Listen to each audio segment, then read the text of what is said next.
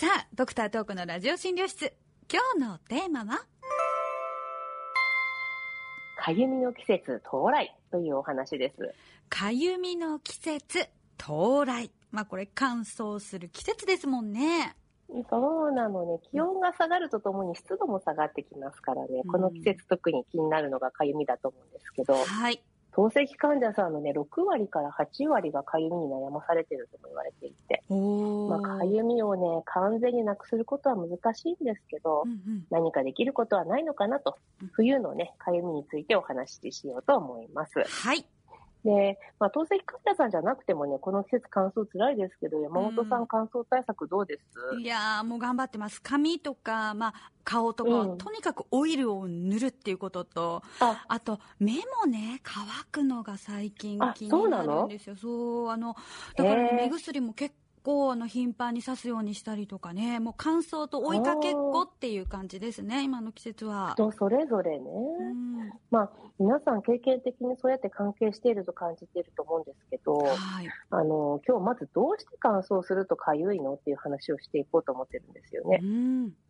なんか、やっぱり季節、この季節柄ね、悩んでる方、本当に多いと思うんですけど、でも、トーコ先生、そもそも、その、かゆみっていうのは何なんでしょうか？ねうん。かゆみって何なのよって思いますよね。ね。ねはい。む昔はね、かゆみっていうのは痛みの弱いやつだよなんて考えられてたこともあったみたいなんですけど、今ではそうじゃなくって、こう痛みとは独立した感覚らしいんですね。うんでむしろ、なんかね、痛みはね、かゆみを抑えるとも言われていて。あー、あの、かゆい時に叩くことってありますよね。ありますよね。うんあの、バリバリ書くとかゆみが収まるのも、お痛みで抑制してるみたいな機構が働いてると言われてるんですよね。でもまあ、そもそもなんでかゆみを感じる必要があるのかって話ですよ。生き物として。うんうんあの、犬猫も、あの、首のあたりを足でバババババって書いたりすることありますよね。あります。それあんまり頻繁にやられると、あの、いや、蚊に刺されたかなとか、ど飲みとかマダニとか、大丈夫かなって心配になることもね、ね犬見ててあります。はいね、飼い主目線ではね、うんそうですよね。まあ、人間もね、同じなんですよね。なんかこう、外敵が体にくっついてるんじゃないみたいな。あこうむずむずむず。あ。毛虫だったらどうしよう、ダニ？飲みヒルみたいなね。うんうんまあ、そもそもね、あの、生き物には外敵はいるものなんですけれども、うんどうしても我々文明社会に生きてるとそこを忘れがちですけど、まあ、いるんですね。うんでかゆみっていうのはそうしたこう外敵から身を守る防御反応なんですよ。へ。なんかいる、地域へえいえいと手が伸びるわけですね。えー、じゃあまあ、守るというか、かゆみっていうのは必要な感覚だということなんですね。そまあ今はね、そうそう毛虫が直接肌に落ちてくるっていうことはなんかないね、時代ですけどう。ね。ね。そう。ないけど、そもそもそういう機能が備わってるのでね。うんうんまあ、むずむずっとした刺激が来ると、かゆみを伝える神経がそれをキャッチして脳に伝えてる。はあだから、かゆいって感じてるのは脳みそなんですよね。えー。えじゃあ、あの、かゆみが発生する場所は、まあ、皮膚だと思うんですけれども、そうその皮膚では何が起こってるんですか？あのね、皮膚の表面は角質層で覆われてるんですけど、お。その上は油と汗が混じったこうベールのようなもので覆われていて、よくほらうん。化粧品のね、コマーシャルとか図紙でされてるでしょ。で、これが体を守ってるんですよね。で、乾燥によって皮膚の水分が失われて、そのベールが剥がれるっていう話は聞いたことがある方が多いんじゃないかなって思うんですけど。そうですね。で、書いちゃったりして、うん皮膚の角質そのものが剥がれちゃうっていう話も聞いたことがあります。そうそうそう。そうやって皮膚のバリア機能が失われていくんですけど、うんその状態が続くとですね、なんと皮膚のうんかゆみを感じる神経が伸びてきますうん。皮膚の表面近くまで。神経が伸びるってどういうことですか？ね、そう、もう、もうはって、はっていう感じなんですけど、はい。このね、神経伸びるっていうのが、単語がまた面白くて、スプラウティングって言いますよ。スプラウトってあるでしょ？あります。あの、かいわれ大根とか、豆苗とか、種からぐんぐん伸びてくる野菜ですよね。そう。うん。あのスプラウトと同じ言葉、スプラウティングを使って、その表現をするんですけど、面白いね。へでーまさしく、そのスプラウトがこう、ニョキニョキニョキ、ぐんぐんって伸びるがごとく、うんうん神経が皮膚のね、浅いとこまで伸びてきてう、んうんで、その分すごく敏感になるって言われてるんですよね。なので、まあ、スプラウティングが行われないように、継続して保湿するっていうことが大事なんですよね。スキンケアってやつですけど。ああ、なるほど。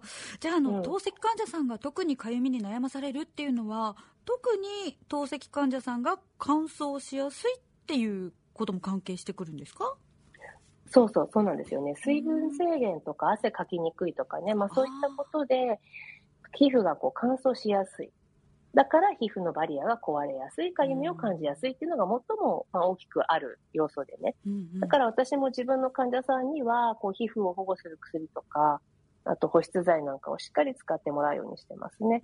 で、乾燥はね、まあ、透析患者さんの大きなかゆみの、あの、原因の一つと言われているんですけれども。はい。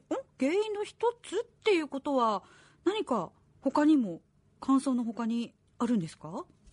そう、すごくたくさん要素があってね、まあ、ちょっと残りの時間でそれ紹介していこうと思うんですけど、はい、まずは透析で除去しきれない尿毒素ね、まあ、毒素ですよ。これが関係している。あとはカルシウム、リン、副甲状腺ホルモンといったものが高いとかゆみを感じることが多いとも言われていると。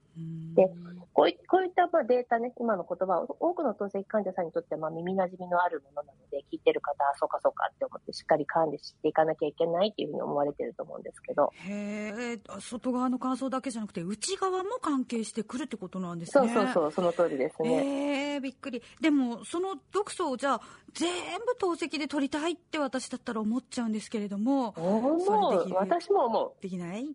ね。できない。ね、できない。まあやっぱりね、限界がある、透析にはね。で、生身の腎臓が24時間365日休まずにやってるお仕事ですよ。週3回、1回4時間で全部処理するっていうのはやっぱりもう原理的に不可能なので、どうしても残留する、残ってしまう毒素っていうのはある。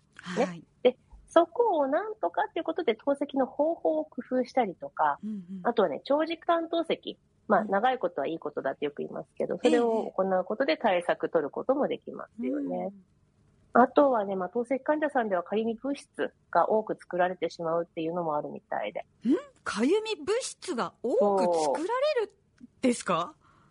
そう。まあ、先ほどのね、そのかゆみを伝える神経、スラウティングするあの神経に作用して、かゆみの信号を多く脳に送ってしまうんですって。で、多くのかゆみ止めの薬っていうのは、この物質をブロックするものなんですけど、透析患者さんのこう体の中ではね、このかゆみ止めがブロックできないようなかゆみ物質。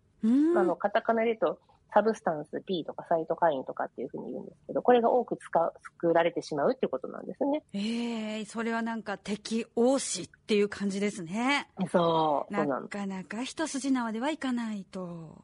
そういかない。まだあるんですよ。あの、今のはかゆみ物質はね、皮膚の方での作用なんですけど、うん、脳みその方で、よりかゆみを感じるその受け手の数が増えるような物質、これベータエンドルフィンとか言いますけど、これも多くなっちゃうとかっていう仕組みがもう出来上がっちゃってるとも言われていて。えー、じゃあもう体の中から外から脳からまで、もうかゆみを誘発されているっていう感じで、いや、そりゃかゆくなりますよね。